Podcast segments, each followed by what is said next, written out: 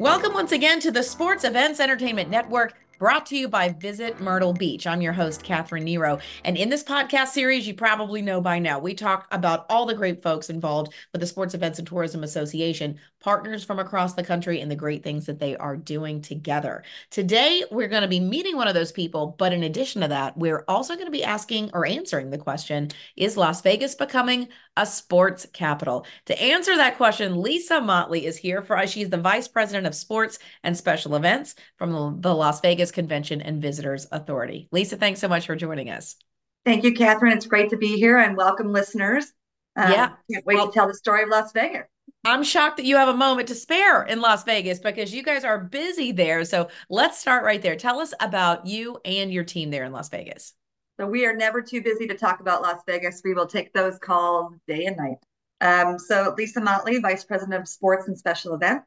Uh, have been a member of used to be NASC was my 1st mm-hmm. convention actually ever, which is a fun story. Um, LVCVA has been involved with sports ETA since the early 90s. Um, big fan of everything that you all do to help us create everything in the sports landscape. Um, so again, thank you to your listeners. Um, so with the LVCVA, um, Las Vegas Convention and Visitors Authority, our job in sports is to drive tourism through sports programming. Um, mm-hmm. So we are a public, we are government. We are funded by a hotel room tax. Uh, we are not membership based. So every every hotel in Clark County proper um, pays a hotel room tax, and we get a percentage of that. Uh, we get 41% of a dollar, if you will. And then wow. other dollars go to our education system, our public safety, uh, and roads. So again, we are funded by a hotel room tax. So every time you all bring a wonderful event to Las Vegas, you're just reinvesting in the destination we have two hats at the LVCVA. One is the Destination Marketing Organization, the DMO. Mm-hmm. Um, you know us better as what happens in Vegas stays in Vegas. Right. And then the other part, so that's about 90% of our funding. The other 10% comes from we own and operate the Las Vegas Convention Center. So we actually do the operations as well that's a really interesting kind of delineation there in talking with other organizations. You know being able to own that facility really puts you guys at an advantage but that's not the only facility you guys have in town. You guys have a lot going on so tell us about some of the great things happening there uh, in las vegas in the next couple of months. Sure. So and you know to that point too our job at the lvcva is to make sure that the other meeting facilities at mandalay bay convention mm-hmm. center the sands expo that they're filled before we fill our own building. Because again, oh. we're, we're funded by that hotel room tax. Uh, in any given week, the ideal situation would be a show loading into Mandalay Bay, taking place at the Venetian, and loading out of the Las Vegas Convention Center, and then we rotate. Um, we've got more than 15 million square feet of meeting space in Las Vegas, and we don't have enough. Um, wow. Everybody just assumes they can come to town and we've got space and availability. And I'm sure some of your listeners are going, I want to come to Las Vegas. You never have the space. Um, so we are continuously um, reinvesting in the infrastructure here to build those needs for all of you. Uh, but the next few weeks, right, or next few months, um, Las Vegas is extremely busy. In less than three weeks, we will host our very first Super Bowl. Uh, Super Bowl 58 will be held at Allegiant Stadium. We've got the Rock and Roll Half Marathon coming up. Um, and then March is always madness here in Las Vegas from NASCAR weekend, Mint 400. We host five conference t- basketball tournaments, men's and women's, for a total of 10. I believe it was 100 games played by 110 teams last year. Wow. Uh, we also have Big League Weekend at the Las Vegas Aviators Ballpark. Um, and then we ramp back into the summer months are a little bit slower, but not that much in Vegas. Now that we've built um, Allegiant Stadium, we have been tapped by CONMEBOL and CONCACAF to host two Copa America matches, as well as the quarterfinals in July. That same weekend, we will have UFC International Fight Week on top of the NBA Summer League. And then we ramp into the fall, where again, you'll see another NASCAR race, Shriners PGA Open. You'll see the PBR Teams Championship. Um, Formula One will be back under the lights. Uh, National Football Foundation, Las Vegas Bowl, the National Finals Rodeo. My goodness. Uh, never, never a dull moment. So the question probably should not be is Las Vegas becoming a sports capital, but perhaps has Las Vegas become a sports capital? You just rattled off and the beauty of what you just rattled off is it's not just the big events, the Super Bowl. You've got no. everything in between. We do. Um, and a lot of our brethren here are probably feeling the pain of the NCAA bid portal, and our bids are due here in a couple weeks. Mm-hmm. Uh, don't be jealous. We've already hard set, hard hit submit on quite a few. Um, we're looking at about 60 NCAA bids for the next cycle. Uh, we are going after the likes of rowing and golf and tennis. Um, we're really focusing now on outdoor recreation. So one of the events I actually failed to mention, or a couple in May, we will have L'Etape Las Vegas by Tour de France, which is an amateur cycling event. They mm-hmm. also have it down in San Antonio. It's the first and only time that we have ever closed Red Rock. So you will cycle through Red Rock Canyon. Wow. There's a 25 mile, 45 mile, 75 mile, but we'd love to show Red Rock. Uh, we will have a marathon this fall that will run from Red Rock to downtown. We are also hosting um, Division Three men's and women's soccer championships this December, and then this May we have Division Three men's golf and Division One women's golf regional. Um, our team is responsible from everything from youth and amateur to citywide to professional, uh, and no business is too small. The majority of the business in Las Vegas is groups of 200 or, below.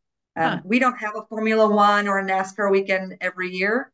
Uh, and with 165,000 hotel rooms, we've got something for every budget uh, and for every sporting event that hotel tax obviously has a big plays a big part in in your funding but for those folks listening who are like okay what what else how have you done this how have you created this juggernaut of of so many um, so many different events coming in addition to that sales tax what are your best practices uh, that can you can maybe share with some of our listeners and, and watchers sure. um, our former ceo coined the phrase that las vegas is the only destination to evolve to host tourism 60% hmm. of our jobs are indirectly related to tourism. So it's completely in our DNA.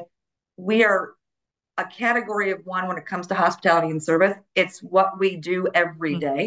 Um, and again, we will roll out that red carpet for every event. Um, and best practices is really we reinvent or we reinvest in the destination by building the infrastructure that we need. We are currently now keeping track of lost business, either going to another city because of funding mm. or because we didn't have the appropriate space for them. So we want to talk to all of you about how can we better serve you? What are we missing? And then let us let us make it happen. Um, we can always get creative. Um, I think best practices for us is we take every phone call, we'll review every proposal. Um, we a couple years ago decided to change the mentality of how people view Las Vegas.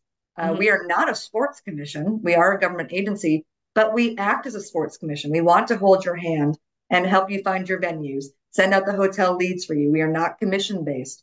Uh, we have a volunteer portal of more than 25,000 volunteers that we can give to you for your event and oversee, and we wardrobe them. We can help with national anthem singers or PR support.